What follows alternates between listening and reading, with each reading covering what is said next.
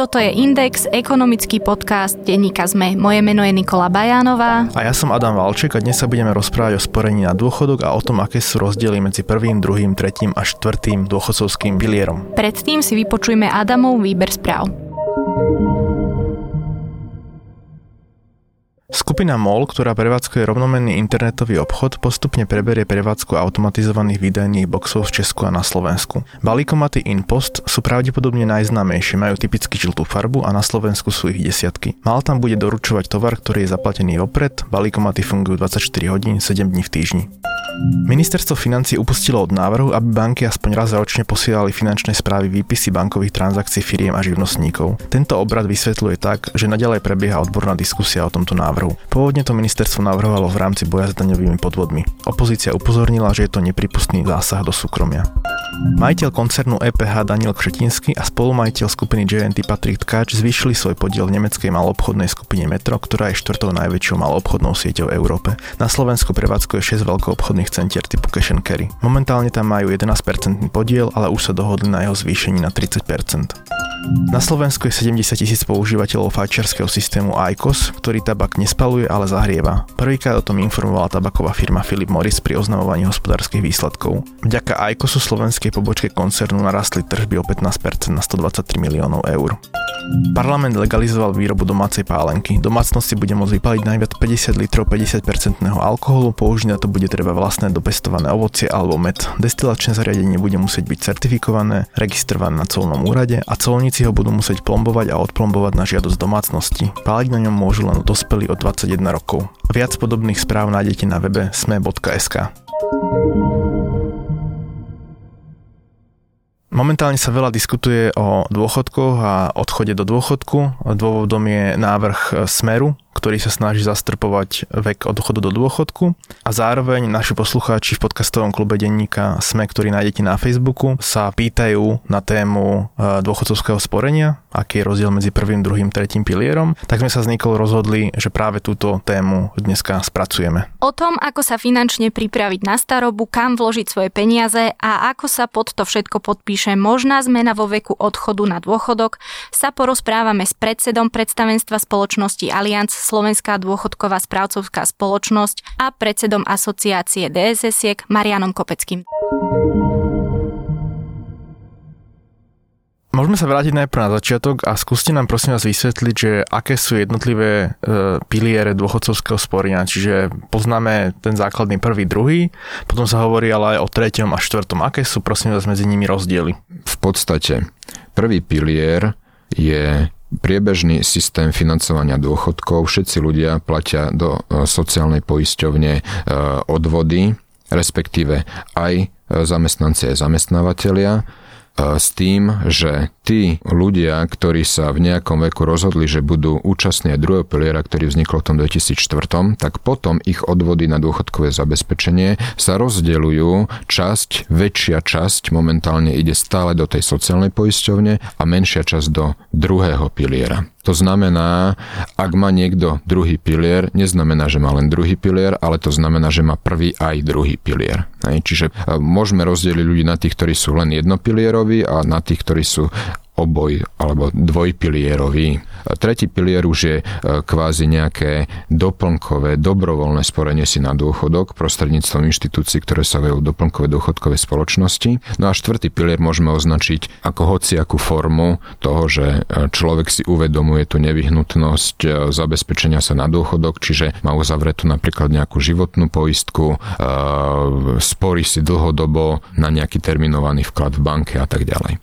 Čiže to sú v podstate formy a piliere u nás. Najvýznamnejšia reforma, ktorá v oblasti dôchodkového zabezpečenia e, u nás bola, bola v roku 2004, keď sa zaviedol druhý pilier. Podspravuje viac ako 8 e, miliard a počet sporiteľov zapojených do druhého piliera e, konverguje už k 1,5 milióna. Na trhu je 6 DSS-iek, respektíve teraz bolo avizované vlastne zlúčenie dvoch DSS-iek, čiže od budúceho roka ich bude 5. Sú garantované, negarantované fondy. Tie negarantované fondy môžu byť vzhľadom na svoj rizikový profil zmiešané, akciové, indexové, to znamená pasívne riadené a v zásade sú typické tým, že obsajú v sebe nejakú akciovú, čiže viac rizikovú zložku, či už e, je to 20-30% alebo dokonca 100%. Na druhej strane protipolom k tomu sú garantované fondy, ktoré na nejakom horizonte ručia e, sporiteľovi za to, že bude mať vo forme nejakej aktuálnej hodnoty dôchodkovej jednotky minimálne to, čo mal nejakých 10 rokov dozadu. To znamená, že v podstate takýto fond by mal byť pre ľudí, ktorí sa blížia k dôchodkovému veku. Pretože takíto ľudia už sú tam dlhšie, majú viac našetrené a budú potrebovať v krátkom období tieto svoje prostriedky nejakým spôsobom zlikvidniť na to, aby si mohli kúpiť v poisťovni anuitu. Naopak, tie negarantované fondy by mali byť pre ľudí, ktorí sú mladší alebo sú v mladšom strednom veku, a majú ešte predsa len niekoľko dekád rokov pred sebou do odchodového veku, do dôchodku. Čiže tam treba povedať jednu vec. V takomto prípade treba rozlišovať jednak vek sporiteľa, jednak koľko má už nasporené a tiež treba nejakým spôsobom seba reflexívne a seba kriticky sa oznámkovať, akým som sporiteľom. To znamená, či som rizikovo averzný, alebo naopak inklinujem k tomu riziku a nevadí mi ísť do takej, by som povedal, hry, že OK, teraz mi tie úspory spadnú aj rádovo o 20%, ale verím tomu, že sa to vyrovná a o pár rokov tam bude mať dvojnásobok, dajme tomu. Hej. V podstate toto sú základné parametre alebo ukazovatele, ktoré by si mal každý sporiteľ zvážiť a podľa toho sa rozhodnúť, či bude budem len v tom fonde, len v tom fonde, alebo využijem kombináciu oboch fondov. Vo verejnej debate častokrát zaznieva silný argument, že veľká časť sporiteľov pod ťarchou politiky, ale aj pod ťarchou zlých rád od finančných poradcov je v zlom fonde, alebo teda má zlú sporiacu stratégiu. Najmä sa to týka teda ľudí, ktorí sú v konzervatívnych fondoch a mali by byť skôr v progresívnych e, akciových fondoch, napríklad ľudia do 30 rokov typicky e, z nejakého dôvodu sú v dlhopisových fondoch. Čo s tým vy robíte? Treba povedať jednoznačne. V priemere tie prostriedky nie sú alokované tak, ako by mali byť. V tom druhom pilieri je priemerný vek sporiteľov okolo 40-41 rokov, čiže sa bavíme o nejakých 25 rokoch z ostatkovej doby sporenia. Aj u týchto ľudí.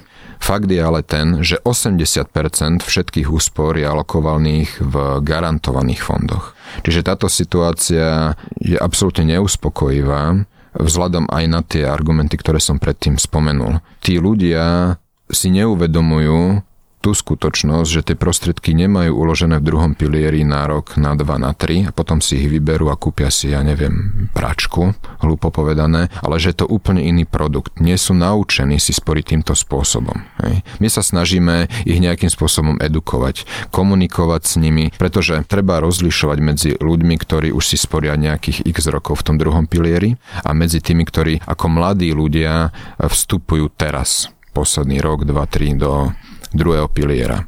Títo mladí ľudia, to sa veľmi tešíme, sú oveľa uvedomelejší a primárne si vyberajú z 80-90% práve tie negarantované fondy.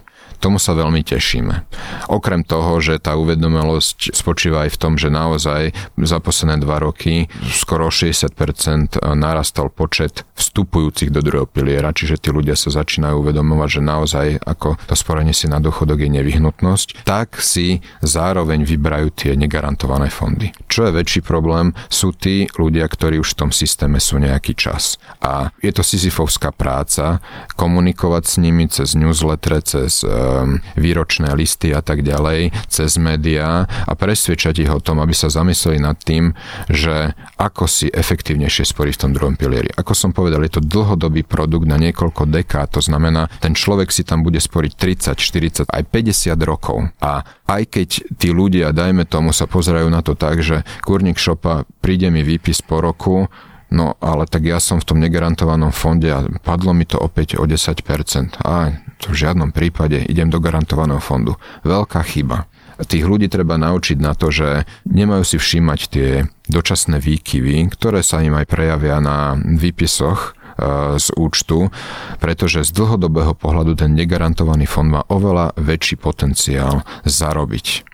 On síce prepadne z roka na rok o 5-10%, môže to byť aj druhý rok, aj tretí, ale ten človek si musí uvedomiť, že ja si sporím na tých 30, 40, 50 rokov a štatistika, matematika nepustí. Proste tie trhy majú nejaké sinusoidy, či sa bavíme o uh, úrokových sadzbách, či sa bavíme o akciách a akciových trhoch a s veľmi veľkou pravdepodobnosťou, ak ten človek vydrží v tom negarantovanom fonde, počas tých niekoľkých dekád, tak si zorobí niekoľkonásobne viac, ako keby bol len v tom garantovanom fonde. To je presne ten princíp zloženého úročenia. To znamená, že ten človek vlastne získava aj úroky z úrokov, ktoré nadobudne počas toho obdobia. Čiže tá citlivosť na to, či z pohľadu 30, 40, 50 rokov má človek úspory v garantovanom fonde, kde si zarobí v priemere 2% per annum, alebo v negarantovanom fonde, ktorý je rizikovejší,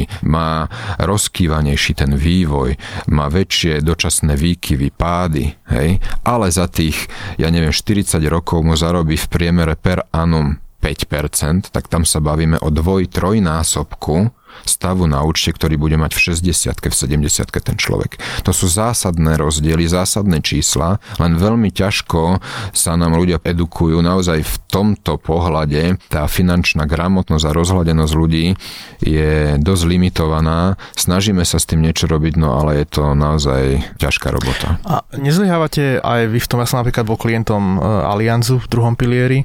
Došiel mi raz ročne výpis, kde sa spomínali nejaké dôchodkové jednotky. Ako bolo to pre mňa pomerne nezrozumiteľné. Zároveň som v treťom pilieri, tam mi chodí podobný výpis, ale okrem tej, nazveme to nezrozumiteľnej časti, obsahuje aj zrozumiteľnú časť, mi veľmi ľudským jazykom hovorí, že keď budeš pokračovať v takomto sporení, tak budeš mať v 65 rokoch tretí pilier 600 eur. Keby si prešiel do inej sporiacej stratégie, budeš mať takýto dôchodok. No, k tomu poviem jedno. Samozrejme, my tiež sa snažíme zlepšovať aj tú komunikáciu. Myslím si, že posledné roky tiež sme urobili veľký krok aj v tom vysvetľovaní, v tom zlučtení tých čísel. Takisto dávame popis k tomu, vysvetľovacie tabulky, príkladové a tak ďalej. E, veľa vecí je s e, odkazom na webovú stránku, kde e, napríklad v Alianci my, keď poviem za našu spoločnosť, máme tam vyslovene investično rizikovú rizikový dotazník, ktorý za 5 minút si človek vyplní a systém mu vyhodí optimálny pomer sporenia si medzi jedným a druhým fondom. Vzhľadom na jeho vek, rizikový profil, ktorý si zistí cez ten rizikový investičný dotazník a na jeho objem úspor toto, čo ste spomenuli, je v zásade trend v eh, zmene legislatívy, kde už tretí pilier bol týmto ovplyvnený reálne a DDSky musia vykazovať s výpisom presne toto, čo ste pomenovali, to znamená kvázi nejakú prognózu eh, stavu na účte a výšky dôchodku v tom treťom pilieri. V západnej Európe sa to volá tzv. oranžová eh, obálka. Áno, tam je spojených viacero vecí, dokonca aj informácií o prvom pilieri, druhom, treťom a tak ďalej. S tým, že v druhom pilieri nás to ešte čaká, tá zmena zmena legislatívy je avizovaná aj tam. Treba ale povedať jednu vec. Slúbiť nie je dať. To znamená, e, vieme nakresliť e, rôzne predikcie toho, ako ten stav na osobnom dôchodkovom účte môže vyzerať pri predpoklade takej úrokovej sadzby, onakej úrokovej sadzby, ktorá ale nevieme, aká bude. Hej? Čiže naozaj je to len kvázi nejaká idea, že pri takýchto, takýchto predpokladoch by ste mohli mať takúto sumu na účte, ale e, je to niečo, čo je v podstate negarantované a to číslo slúži naozaj len na to, aby si človek plus minus predstavil, koľko by mohol mať na účte o tých, ja neviem, 10 rokov. Keď som klientom druhého piliera, tak je pomerne jednoduché si zmeniť sporiacu stratégiu, či už cez internet alebo nejakou poštovou návratkou. Vy reálne zažívate aj problém v tom, že ten trh je neflexibilný, to znamená, že keď chcem e, zmeniť jednu z piatich, respektíve šiestich e, správcovských spoločností, je to pomerne byrokratické, to znamená, musím ísť najprv do sociálnej poisťovne pre nejaký akceptačný list, s tým akceptačným listom si ísť do nejakej novej DSS-ky. Robí to nejaký problém vašim klientom? Alebo je to len z môjho pohľadu proste e, nepohodlné? Ono, je to nepohodlné, ono v podstate zákon hovorí to, že do jedného roka ten klient si musí zaplatiť nejaký poplatok v sociálnej poisťovni a chce prestúpiť z jednej dss do druhej, nad jeden rok je to bez odplaty a môže prejsť. Samozrejme, e, základom, myslím si, fungovania hociakého biznisu je spokojný klient a zákazník, čiže je to e, možnosť pre tých klientov naozaj e, prestupovať z jednej dss do druhej, keď sú s jednou nespokojní. Na druhej strane, myslím si, že aj tam treba nejakým spôsobom mať určité mantinely na to, aby tí ľudia naozaj neskakali či už medzi fondami, kde môžu hoci kedy zmeniť ten fond, aj medzi DSS-kami. E, našlo sa také nejaká zlatá stredná cesta, nejaké riešenie, ktoré by som ja osobne nespochybňoval. Je to navrhnuté si myslím v celku v poriadku, ani zo strany klientov tam neevidujeme nejakú veľkú nespokojnosť. Keď sa proste rozhodnú, e, tak prejdú a keď sú naozaj nespokojní, zaplatia si aj ten malý poplatok v sociálke a idú do inej DSS-ky. Tuto treba povedať inú vec. Človek by mal trikrát merať a raz rezať. To znamená rozhodnúť sa jednak pre danú dss a pre fond, v ktorom si bude sporiť. A tam ostať dlhé obdobie, bez ohľadu na to, ako sa tie finančné trhy vyvíjajú, čomu príde o rok na výpise, tak proste ísť si za tým svojim riešením a držať tie úspory v tom fonde. Pretože nie je nič horšie, ako keď sa človek rozhodne, dobre, mám 35 rokov, Všetci mi hovoria, že tie akciové fondy, alebo ja neviem, indexové fondy, tie sú pre mňa ako stvorené, budem dlhodobo sporiť, desiatky rokov, tak idem do toho akciového fondu. Dostanem po pol roku výpis a tam zistím, že prepadlo mi to o 10%. Hm, tak idem naspäť do garantovaného fondu. Nehovorím teraz o zmene DSS-ky, zmení proste negarantovaný zagarantovaný fond. To je to najhoršie, čo môže urobiť, pretože on v podstate si zabukoval tú stratu, ktorá vyplynula z pádu tých akciových trhov v tom fonde a prešiel do druhého fondu, ktorý už nemá taký veľký potenciál a bude mu dlhé, dlhé roky rabkať síce s väčšou istotou ten zisk, ktorý by mal pokryť stratu, ktorú si on zabukoval. Hej? A to je to najhoršie riešenie. To znamená, treba vydržať v tom fonde bez ohľadu na to, čo sa deje. Ako dlho? Čo je vlastne to časové rozpetie, počas ktorého je ešte znesiteľná tá miera toho poklesu napríklad? Dlho znamená to, že ja mám nejaký vek a sporím si približne viem na koľko. To znamená, keď mám tých 35 rokov, ako som spomenul, tak si budem sporiť skoro ďalších 35 rokov. Hej, lebo 35-ročný človek môže uh, očakávať, že bude odchádzať do dôchodku v nejakých 68, 9, 70 rokoch. Čiže má ďalších 35 rokov sporenia si pred sebou. Čiže z pohľadu 35 rokov odpoveď na vašu otázku je, vyberem si akciový fond a budem tam dajme tomu držať tie prostriedky ďalších 20 rokov a nič neriešiť. A aj s novými prostriedkami, novými príspevkami budem ich alokovať práve do garantovaného fondu. Potom môžem svoje rozhodnutie prehodnotiť. A treba povedať, že aj sporiteľ, ktorý sa blíži k 50 rokom, ak vie žiť s rizikom, tých pádov a výkyvov, tak mu odporúčame 100% si stále sporiť v negarantovanom fonde tam ide skôr, by som povedal, ani nie o riziko nejaké objektívne, ale skôr subjektívne riziko, aké je vnímané tým sporiteľom, ako sa on zachová, keď sa niečo udeje, keď spadnú e, akcie na finančných trhoch a tak ďalej, ako on zareaguje. Hej? Z toho pohľadu treba vnímať to riziko, z pohľadu správania sa toho človeka. Ale naozaj snažíme sa aj presvedčať tých ľudí, ktorí sú konzervatívni, majú úspory niekde v banke, e, o tie prostriedky úplne logicky sa boja, sú radšej konzervatívnejší, tak aj týmto ľuďom e, sa snažíme vysvetliť, že nejdu do veľkého reálneho rizika, ak využijú negarantovaný fond, keď sú mladí a majú takú dlhú dobu pred sebou. Aké sú výhliadky, čo sa týka toho výnosu vo fondoch druhého piliera, keď vieme napríklad, že teraz nie sú také ziskové, ako boli napríklad v minulosti? Tie garantované fondy, e, vynímajúc e, tento rok, tie minulé roky aj tak generovali pekné percentá vzhľadom na možnosti, ktoré majú. Tento rok vyzerá tak, že sa pohybujeme okolo nuly a to je z titulu toho, že postupne sadzby sa začínajú zdvíhať. To znamená, že z dočasného pohľadu je tam problém práve toho precenenia na vyššie sadzby, kedy tie fondy zaznamenajú straty ale z dlhodobého pohľadu si začínajú vytvárať potenciál a priestor na vyššie výnosy keď sa sadzby na finančných trhoch e, zvyšujú, znamená to dočasne pre garantované dôchodkové fondy stratu, ale z dlhodobého pohľadu väčší potenciál zisku. Čiže to sú garantované fondy. Negarantované fondy e, si myslím za posledné roky zarábajú veľmi, veľmi pekne. Keď budem hovoriť za celý trh, tam sme za posledné dva roky, ak nie tri, boli e, svetkami per annum vždy ročného zhodnotenia aj e, dvojciferného. Tým, že sa bavíme o dlhodobom sporení, je úplne logické, že prídu časy, a veľa odborníkov hovorí, že to už očakáva, že proste je tam bublina na tých akciových trhoch a sa raz prepadnú, či to bude o mesiac, o rok, tak musíme čakať aj kvázi obdobie, kedy tým negarantovaným fondom nebude žičiť a prepadnú sa do strat.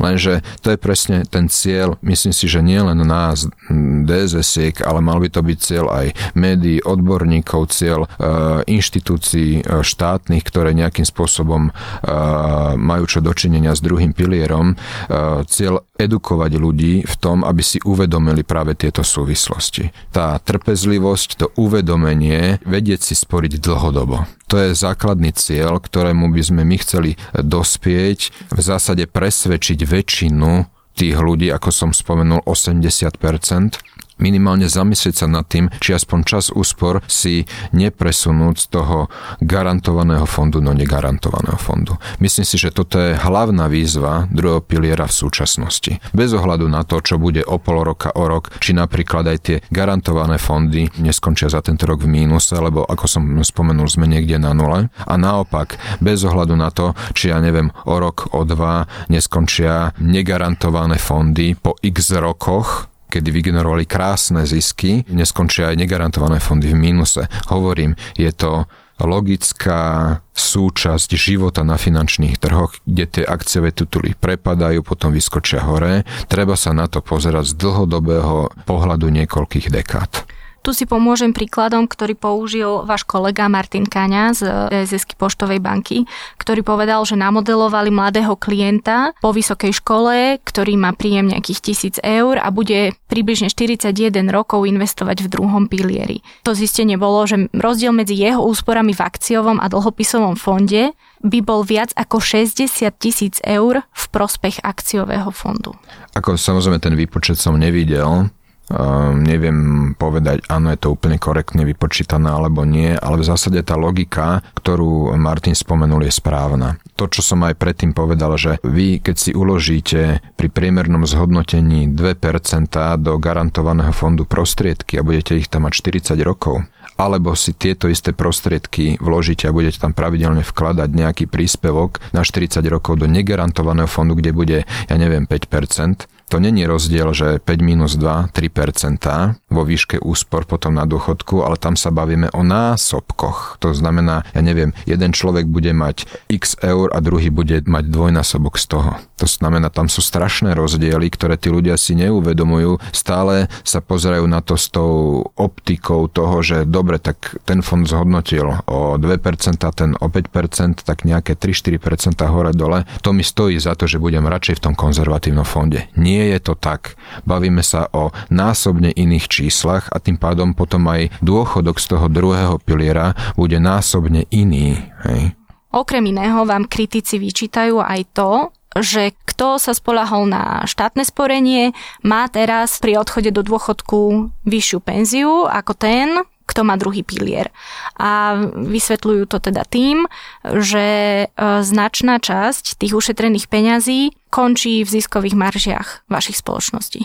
Hneď vás chytím za slovičko, kto sa spolahol výhradne na štátne sporenie. Sociálna poistenia prvý pilier nemá so sporením vôbec nič spoločné. To je úplne iný systém, práve ktorý je z pohľadu tej systémovosti spochybňovaný, lebo je priebežným systémom a funguje vyslovene na demografii a medzigeneračnom prerozdeľovaní prostriedkov. Tam je ten základný problém. K samotnému článku, alebo teda idei, je to absolútne cestné tvrdenie. Mňa veľmi mrzí, keď sa porovnáva a berie prvý a druhý pilier ako sokovia alebo nepriatelia, ktorí si nejakým spôsobom konkurujú, sú protihráči, je to nezmysel, mali by sa doplňať tieto dva piliere a keď sa porovnáva výška dôchodku dvojpilierová s výškou dôchodku výhradne z prvého piliera, je to naozaj veľmi nesystémový krok, je to porovnávanie jablok s hruškami. Vysvetlím prečo.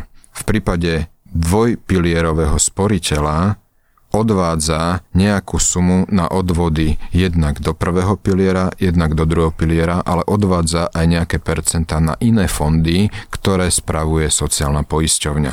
A základný problém je ten, že v prípade prvého piliera ten dôchodok, ktorý vám vypláca sociálna poisťovňa, je dotovaný. V zásade si na to nezarobil sám o sebe, je dotovaný z iných fondov. To samozrejme v druhom pilieri sa nedeje, a druhá vec je tá, že v prípade žiadosti dvojpilierového sporiteľa o dôchodok je mu dôchodok z prvého piliera krátený o tú dobu, kedy e, platil odvody aj do prvého, aj do druhého piliera. A ten princíp krátenia je veľmi nespravodlivý. To znamená, v zásade sa mu kráti ten e, dôchodok z prvého piliera výrazne o sumu vyššiu, ako by sa mu malo krátiť, pretože on prispieva svojimi odvodmi aj aj na tie iné fondy, ktoré sa potom využívajú na lepenie tej diery v prvom pilieri.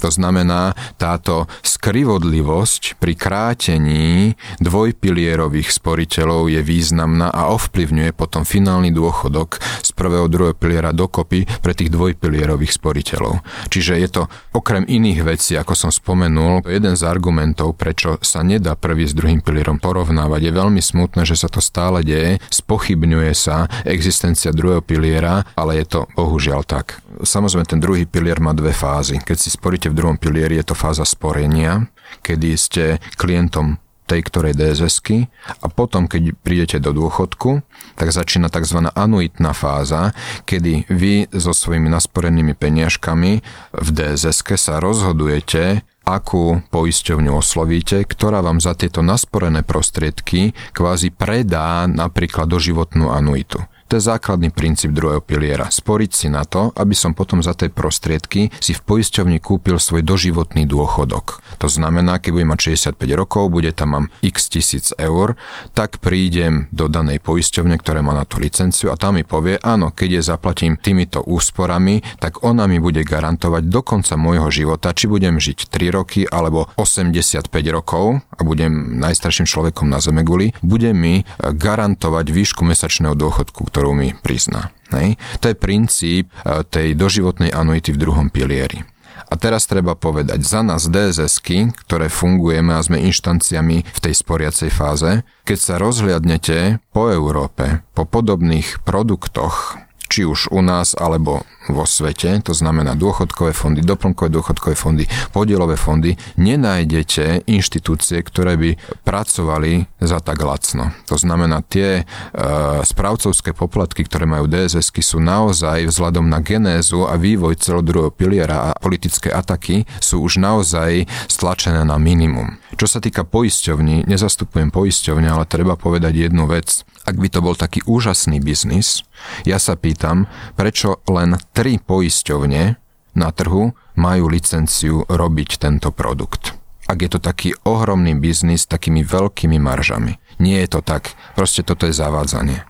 Zastropovanie dôchodkového veku, či už zmenou ústavy alebo referendum, ako to navrhuje Smer, by spôsobilo, že ľudia by odchádzali do dôchodku vo veku 64 rokov. Keď tento návrh počujete, čo sa vám preženie hlavou? S ohľadom na to, ako hospodári sociálna poisťovňa, respektíve s akým výsledkom končí sociálna poisťovňa pravidelne, e, s ohľadom na zvyšovanie dĺžky e, života, čo s vami skrátka takýto návrh spraví?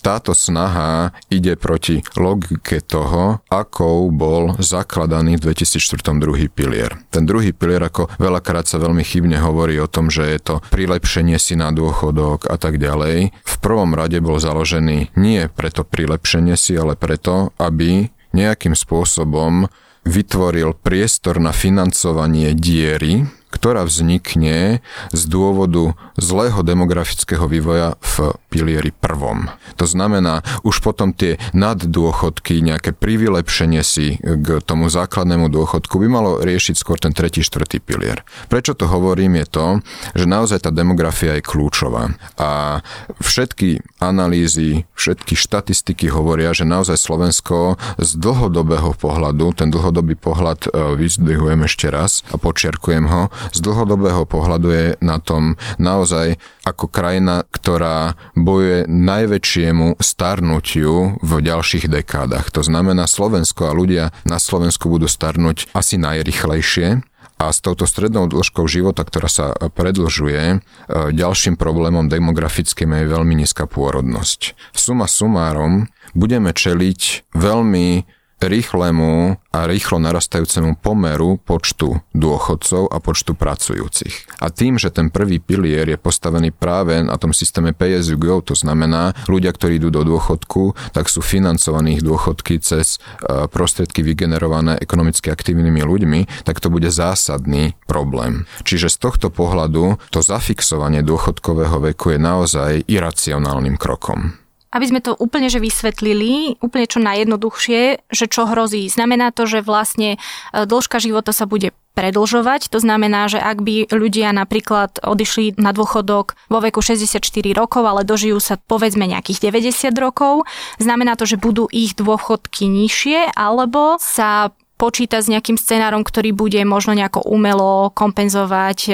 tú výšku dôchodkov a potom ďalšia otázka je, že vlastne z čoho to bude zaplatené treba povedať jednu vec. Ehm, samozrejme, dotkne sa to obidvoch pilierov. Ten druhý pilier ale v podstate tým, že je ehm, zásluhový, ehm, je to ako odkladanie si úspor v banke, dajme tomu, alebo nejakých podielových fondoch. Proste platíte si, sporíte si prostriedky a ak teda odíte do dôchodku o niečo skôr, tak samozrejme nemáte tam toľko nasporené, ako keby ste boli o 2, 3, 4 roky dlhšie v tom systéme. Takže aj z toho našetreného objemu prostriedkov potom logicky dostanete menší mesačný dôchodok. V zásade ale základným problémom je tu zase ten prvý pilier. Z toho pohľadu, že naozaj je postavený na tom princípe, ako som spomenul a nie len, že tí ľudia dostanú priznaný menší dôchodok, ešte aj na prostriedky, ktoré budú vyplacané týmto dôchodcom bude menej peňazí, pretože títo ľudia logicky budú v systéme kratšiu dobu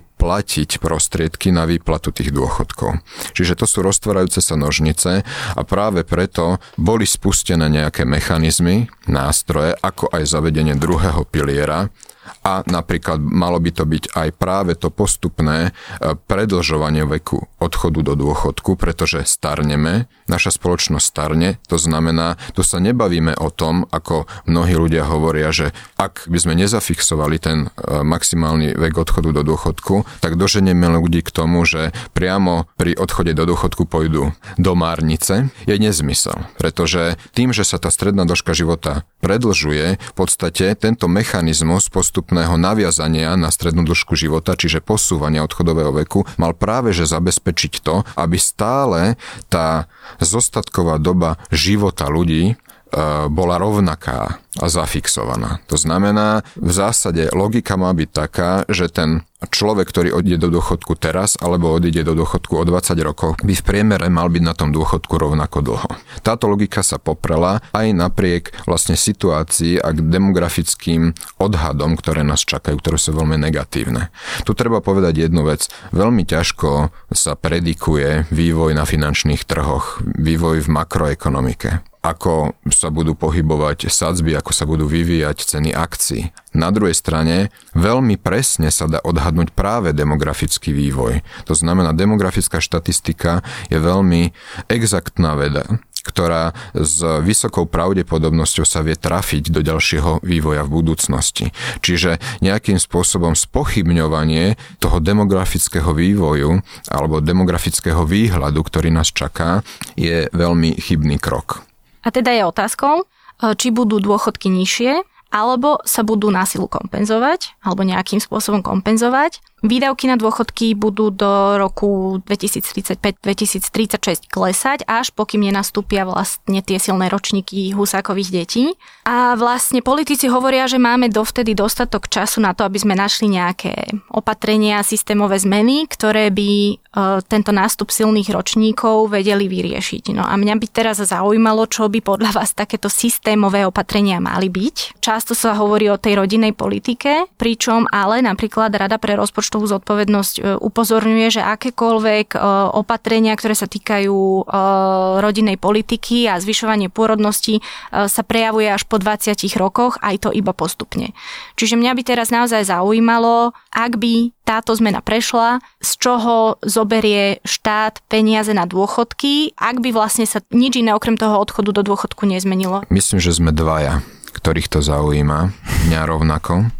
Čiže toto by mala byť skôr otázka smerovaná na tých ľudí, ktorí tento názor vyslovili. Každopádne to jednoduchá matematika. Tým, že sa okreše dôchodkový vek sa v podstate presne zamedzí tej stále väčšej a prehlbujúcej sa diere v rozpočte sociálnej poisťovne. Toto je jeden z krokov, ktorý, ako vidíme, veľmi negatívne a citlivo reagujú aj národy a ľudia v iných krajinách. Viď e, Rusko momentálne a Putin má s tým naozaj veľké problémy. Ďalší nástroj, ako riešiť ten demografický problém v prvom pilieri je nejakým spôsobom liať čím ďalej tým viac prostriedkov do toho prvého piliera, čo znamená zadlžovať stále viac a viac ďalšie generácie našich detí, e, vnúkov, vnúčiek každý proste z tých riešení je riešenie, ktoré je negatívne a nejakým spôsobom vytvára a generuje problémy potom do budúcna. Práve preto si myslím, už dávno bolo potrebné nejakým spôsobom čeliť vôbec tejto e, problematike dôchodkového zabezpečenia a demografickej krízy. Bohužiaľ, e, naša spoločnosť na to reagovala až v nejakom 2004 roku významným spôsobom, kedy sa zaviedol druhý pilier a preto to hovorím, že v zásade karty sú už rozdané spochybňovať demografiu je totálny nezmysel. Tie karty sú už rozdané, to znamená aj teraz, keby sme neviem akou rodinnou politikou začali motivovať mladých ľudí, aby pracovali na deťoch a na rozširovaní svojej e, rodiny, je neskoro.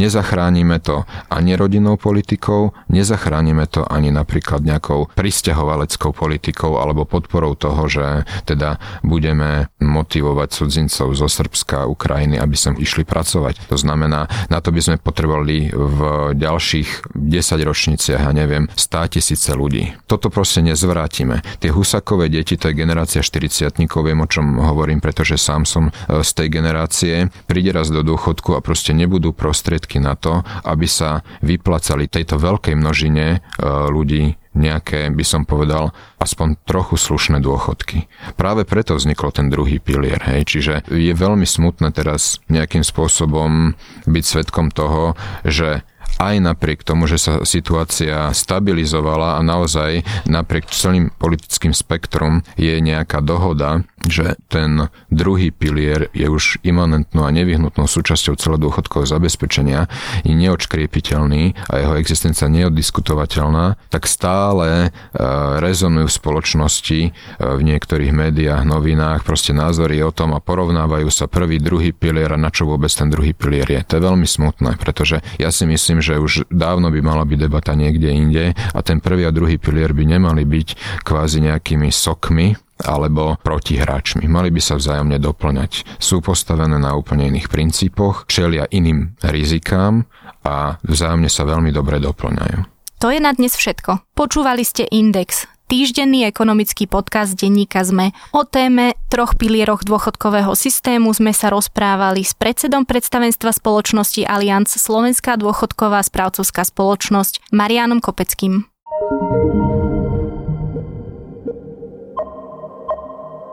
Podcast Index vychádza každý týždeň vo štvrtok. Prihláste sa na jeho odoberanie vo svojej podcastovej mobilnej aplikácii na platformách Google Podcasty alebo Apple Podcasty. Všetky diely, ako aj odkazy na témy, o ktorých hovoríme, nájdete na adrese sme.sk lomka index. Ak sa vám podcast páči, ohodnoťte ho na iTunes. Ak nám chcete poslať pripomienku, môžete sa pridať do podcastového klubu Sme na Facebooku alebo nám napísať e-mail na adresu index.sme.sk. Na tvorbe podcastu Index sa podielal Matej Ohrablo a Tomáš Rybár. Moje meno je Nikola Bajánová. Ja som Adam Valček. Ďakujeme.